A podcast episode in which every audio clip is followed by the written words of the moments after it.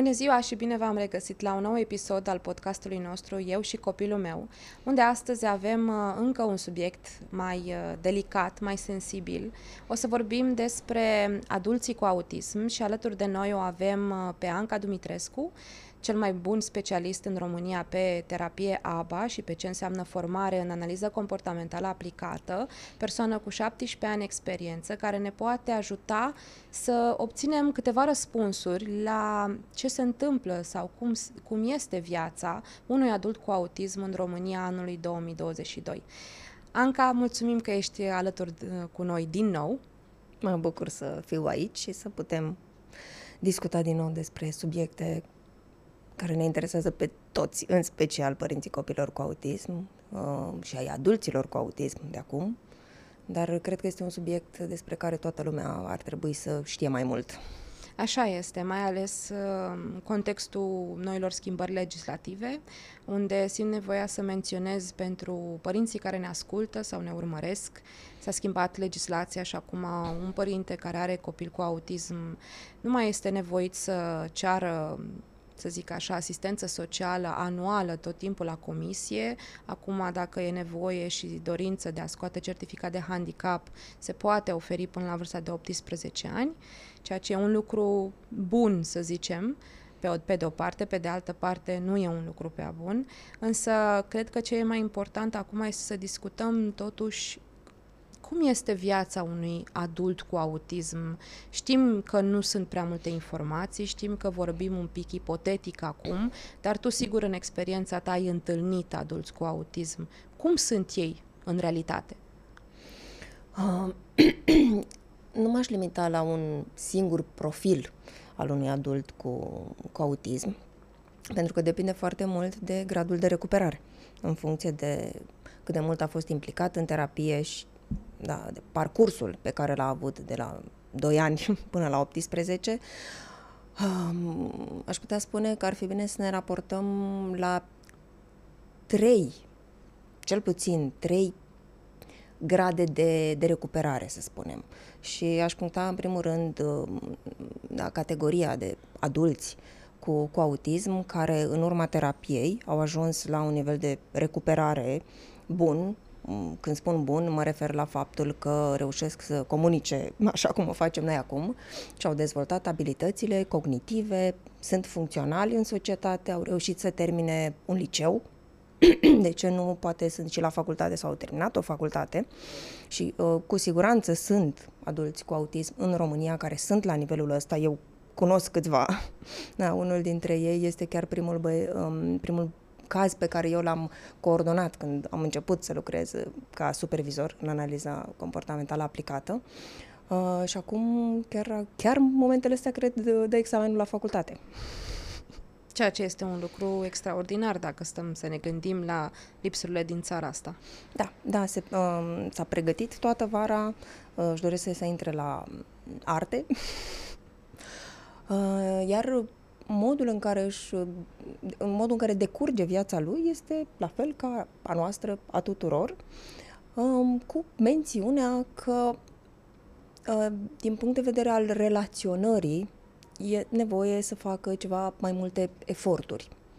Um, în sensul că încă lucrează la dezvoltarea abilităților um, sociale, abilităților de interacțiune socială, aceea de a-și face prieteni, de a-și menține prieteni, uh, de a se raporta adecvat la relațiile cu ceilalți.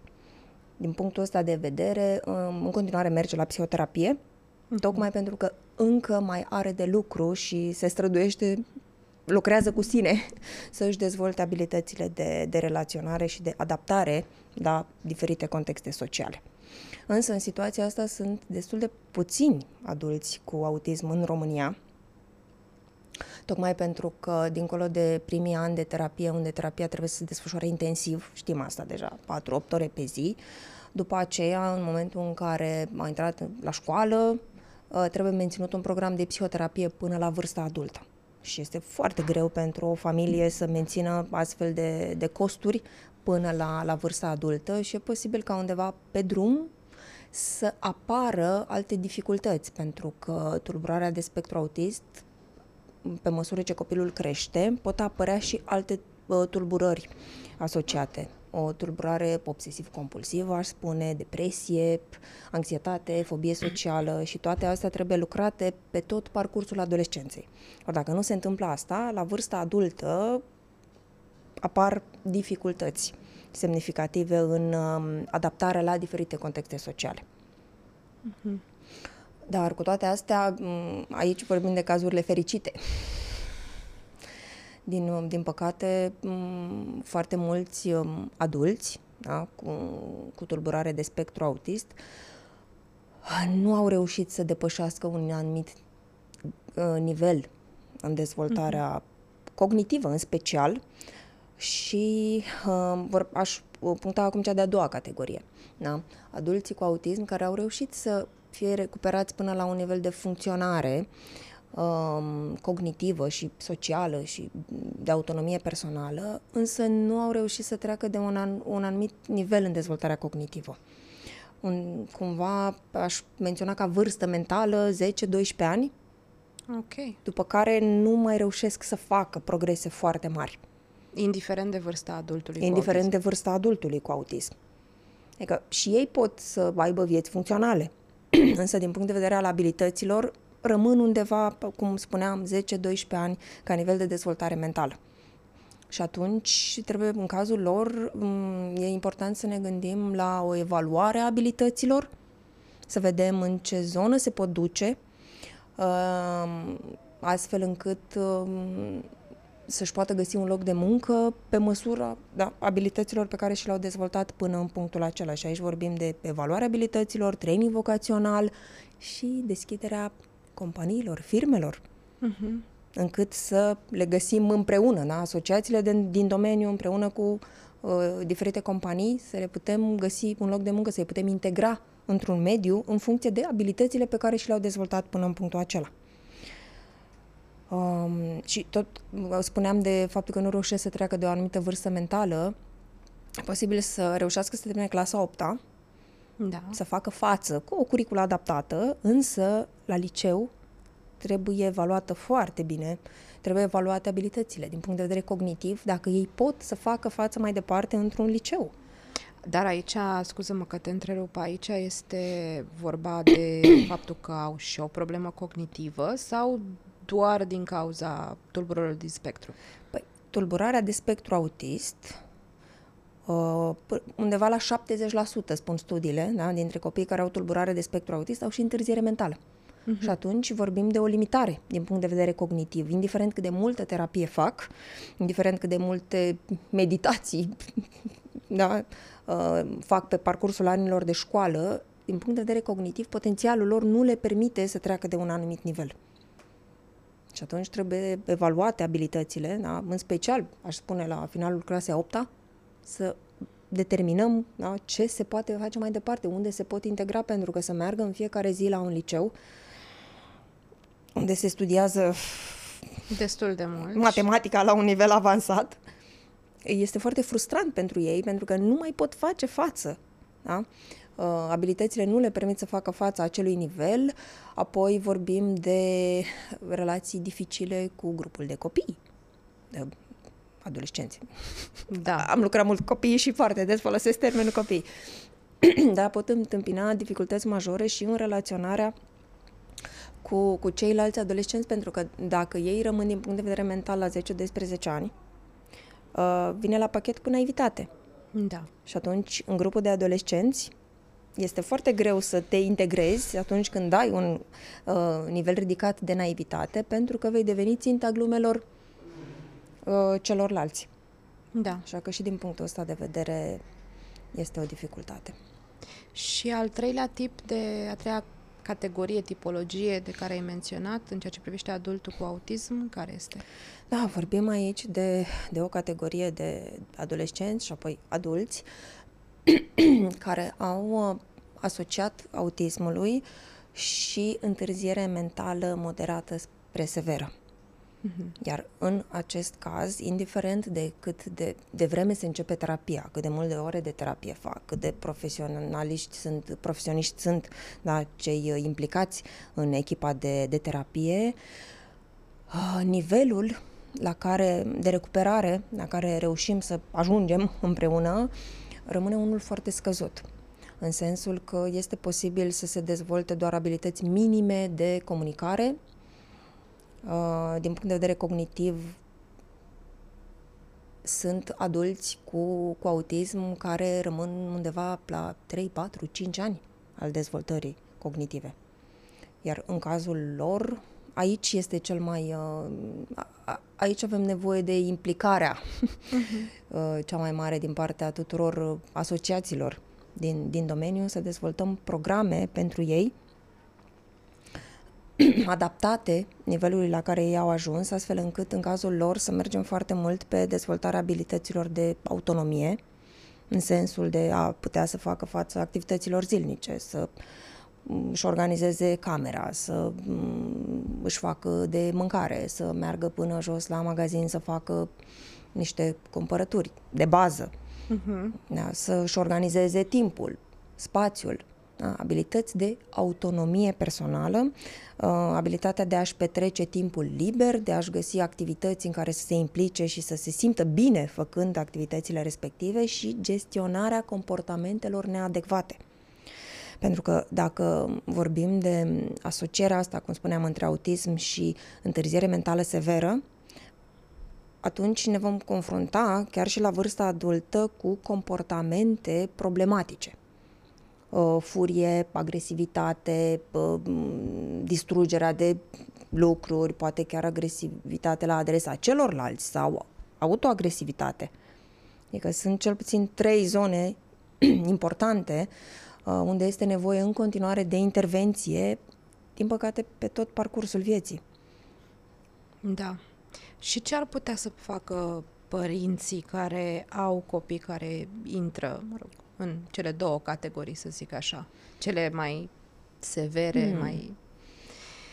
Știm că nu se fac prea multe pentru că nu prea sunt resurse, o să ajungem și acolo la ce există în România și ce nu, dar măcar uh, mă gândeam că poate poți să dai un sfat în sensul ăsta pentru părinții care au acum adulți cu autism acasă, 25-30 de ani, ce ar putea să facă? Ei ar putea să facă multe, însă le, le-am cere prea mult. Adică uh-huh. dacă deja vorbim de vârsta de 25-30 de ani, cu abilități scăzute, asta înseamnă și un efort foarte mare în toți anii ăștia deja depus din partea părintelui. Și atunci tot el să facă de dimineața până seara în continuare este foarte mult. Adică din punct de vedere... apare epuizare. Uh-huh. Epuizare emoțională, epuizare fizică, psihică, din toate punctele de vedere.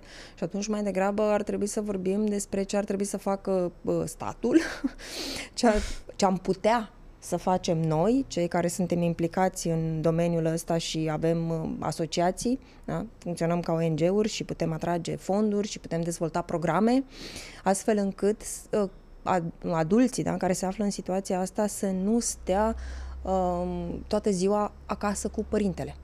Astfel încât și părintele să aibă măcar o parte din zi da? în care să se poată ocupa de alte lucruri și să respire, uh-huh. da? iar copilul, adultul, să iasă din mediul acela, da? Tot, mm, să meargă într-un loc în care specialiștii îl pot ajuta să, să-și dezvolte în continuare abilități de, de viață. Există posibilități acum din ce știu, și aici poți să mă ajut și tu, că și tu știi foarte bine situația, există inițiative, există câteva inițiative la nivel național, tot din partea părinților care au asociații. Da? Părinți care uh, uh, aflându-se în situația asta dificilă, au înființat propriile asociații și au încercat să dezvolte programe și pentru adulți și adolescenți și adulți. Însă sunt doar câteva inițiative și din câte știu au întâmpinat dificultăți destul de mari pentru că din punct de vedere financiar n-au reușit să susțină astfel de programe. Aici, aici ajungem la principala diferență între România și modul de guvernanță versus ce se întâmplă în afara României.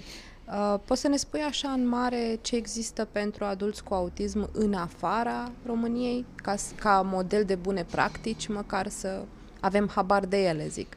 Hmm, putem menționa, evident, Statele Unite, unde acolo se face cel mai mult pentru adolescenți și adulți, există programe speciale pentru ei.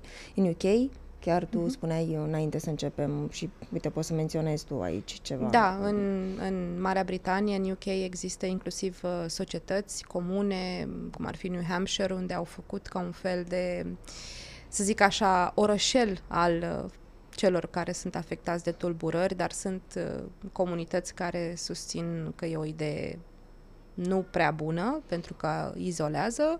Sunt alte comunități care zic că, ba da, e foarte bine, pentru că acolo se autogestionează, se angajează, sunt vânzători, sunt, au familii, au uh, copii, au soții, uh, dar, cum ziceam, părerile sunt pro și contra ce să zic. Da, părerile sunt pro și contra și cu siguranță vor fi pro și contra, pentru că, așa cum spuneam și eu la început, nu există un singur profil al adultului cu autism. Uh-huh. Și atunci părinții împreună cu noi, da, cei care suntem specializați în zona asta, trebuie să determinăm nivelul de recuperare al fiecărui adult în parte să evaluăm abilitățile și apoi să decidem. Ok, poate să facă față într-o uh, companie, având un loc de muncă în funcție de abilitățile pe care le-a dezvoltat, sau te, mai degrabă ne gândim în cazul lui la un mediu adaptat lui, da, împreună cu alți adulți cu tulburare de spectru mm. autist. Decizia nu e una singură, într-o singură direcție, pentru că gradul de recu- gradele de recuperare sunt diferite. Nu există doi adulți cu autism la fel. Așa cum nu există nici, nici copii. copii, evident. Da. Da. Și atunci deciziile trebuie luate pentru fiecare caz în parte. Aș menționa și eu uh, situația din Finlanda, unde sunt uh, centre rezidențiale, după când um, adolescentul împlinește vârsta de 18 ani, da? familia este contactată și se dă posibilitatea să plece complet de acasă. Da? Nu doar un uh, centru de zi unde pleacă dimineața și se întoarce seara, ci se mută de acasă. În acest centru rezidențial fiecare adult are spațiul lui, camera lui, um, a, se pot gestiona acolo. Evident că există supraveghetori, există oameni care să îndrume și să îi implice în activități, însă își gestionează ei spațiul respectiv. Au camerele lor, au băi, au bucătării, au zone de relaxare, au ateliere unde pot desfășura diferite activități. Și mm-hmm în felul ăsta adultul devine independent, mai independent, da? își dezvoltă în continuare abilități, um, iar familia da, poate să, să trăiască. Să trăiască. Că de fapt despre asta e vorba. În România, din, din câte să știm, se știe în momentul de față, este că orice familie care are un adult cu autism este uh, 100% singură, pe cont propriu și adultul este dependent total de, de părinte, motiv pentru care unul dintre părinți nici nu mai are loc de muncă și alege să fie asistent personal. Dar de curiozitate, acum că ne apropiem de finalul episodului nostru, um, aș vrea să spui ce speranțe există ca să aducem și în România resurse pentru adulții cu autism, pentru că centre rezidențiale nu avem. Deci Asta mod, clar. Modelul Finlanda este minunat, dar mai avem până acolo. Ce există în state la fel, foarte greu putem imita, în UK la fel, dar cred că cel mai mult acum ar fi uh, interesant de știut ce putem face. Ok, centre rezidențiale suntem departe și nu e ceva ce am putea să facem mâine. Uh, ce am putea să facem, și aici vorbesc de ce am putea să facem noi, cei din zona, uh, din domeniul, da, din ONG-uri. Pentru că altfel aș putea spune, dar ar putea să facă statul. Hai să ne focusăm pe ce putem să facem noi. Ce putem să facem noi da, este să dezvoltăm de acum mult mai mult, să mergem mai mult în zona asta de programe pentru adolescenți și adulți, pentru că acei copii cu care am început să lucrăm acum 17 ani au crescut. Uh-huh. Da? Și trebuie să facem ceva și pentru ei. Noi asta vom face în curând, într-o lună, două, vom, vom avea Institutul Autism Voice deschis, unde vom oferi da, programe pentru adolescenți și adulți pe sistemul de centru de zi.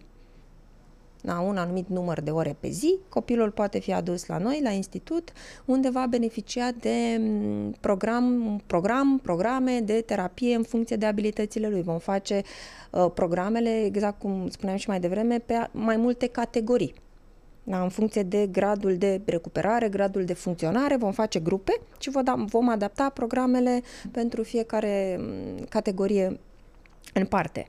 uh, unde ar putea să facă mai mult uh, și alții, adică în cazul acesta companiile. Uh-huh. Da? Astfel de programe sunt costisitoare și pentru noi ca ONG, pentru că avem nevoie de spațiu, avem nevoie de uh, resurse, da? vorbim de costuri mari, aceste costuri, dacă s-ar reflecta către familii, ar fi iarăși imposibil de susținut. Și atunci avem nevoie de, de implicare din partea companiilor, da? care pot direcționa din impozitul pe profit către noi, da? nu doar către noi, Autism Voice, către da, toate da, asociațiile din, din domeniu, astfel încât să putem să dezvoltăm și astfel de programe, iar costurile pentru familii să fie ori mici, ori să putem să susținem un anumit număr da, de, de adulți în programe gratuite. Și sunt absolut convinsă că există resurse da, pe care companiile le pot aloca pentru astfel de, de programe. Rămâne de văzut um, în ce măsură decid să o fac în direcția asta. Dar există speranță că o să apară și resurse zdravene pentru adulții cu autism. Așa zic. Nu? Tu știi și mai bine. că te eu sper, eu sper, eu sper să existe pentru că de foarte multe ori mi s-a întâmplat să întâlnesc și chiar de curând am întâlnit familii, mame care au acasă copii de 22, 25, 30 de ani cu autism, care sunt exact așa cum i-ai descris, uh, care sunt total dependenți de, de mamă sau de tată și caută Ceea ce mă, mă uimește pe mine este că dacă la un părinte care are copil cu autism simți o disperare în, în a căuta resurse, pentru cei care deja au adolescenți sau adulți, nu mai simți disperarea. E, e și o, o resemnare, resemnare, dar și încă o o luptă. Nu știu exact dacă există un sentiment care să descrie ce simți când întâlnești un astfel de părinte, dar se merg, au o, o mentalitate foarte productivă, zic eu, pentru că și conștientizează că au făcut tot ce s-a putut, dar încă caută și nu, sunt, nu mai sunt disperați, dar nici nu dau înapoi, sunt undeva la mijloc. Și eu cred că pentru, pentru familiile astea pe care încă nu le știm că nu sunt nici statistici, nici cifre în România, probabil o să aducem lumină și în, în domeniul ăsta în curând, eu cred că e un lucru bun că putem să vorbim despre, despre Institutul Autism Voice, putem să vorbim despre programe din afară pe care le ducem să le implementăm în țară pentru și chiar dacă momentan există și mă aștept să există un mini scepticism, uh, eu cred că primele rezultate se vor vedea relativ curând și atunci va fi și mai clar că există speranță, doar că trebuie să muncești foarte, foarte mult pentru a aduce speranța aia la realitate fizică. Da. Bun. Mulțumesc mult, Anca, pentru timpul acordat. Dragilor, Dragilor, ăsta a fost episodul nostru. Știu că nu a fost un episod în care să putem să aducem prea multe informații și prea multă lumină asupra situației adulților cu autism, pentru că, din păcate, nu există prea multă informație. Dar ce putem să spunem cu certitudine este că se fac lucruri, se construiesc, nu se pot realiza de pe o zi pe alta, dar în curând uh, va exista un uh, model de bune practici în Institutul Autism Voice. Ne dorim ca și alte organizații să preia modelul ăsta. Știm că e dificil, dar în același timp copiii cu autism cresc în adolescenți și adulți. Vorbim de oameni care vor atinge 70-80 de ani. Trebuie să construim astăzi pentru ei ca să existe un mâine mai bine. Vă mulțumim că ne-ați urmărit și vă doresc o zi extraordinară.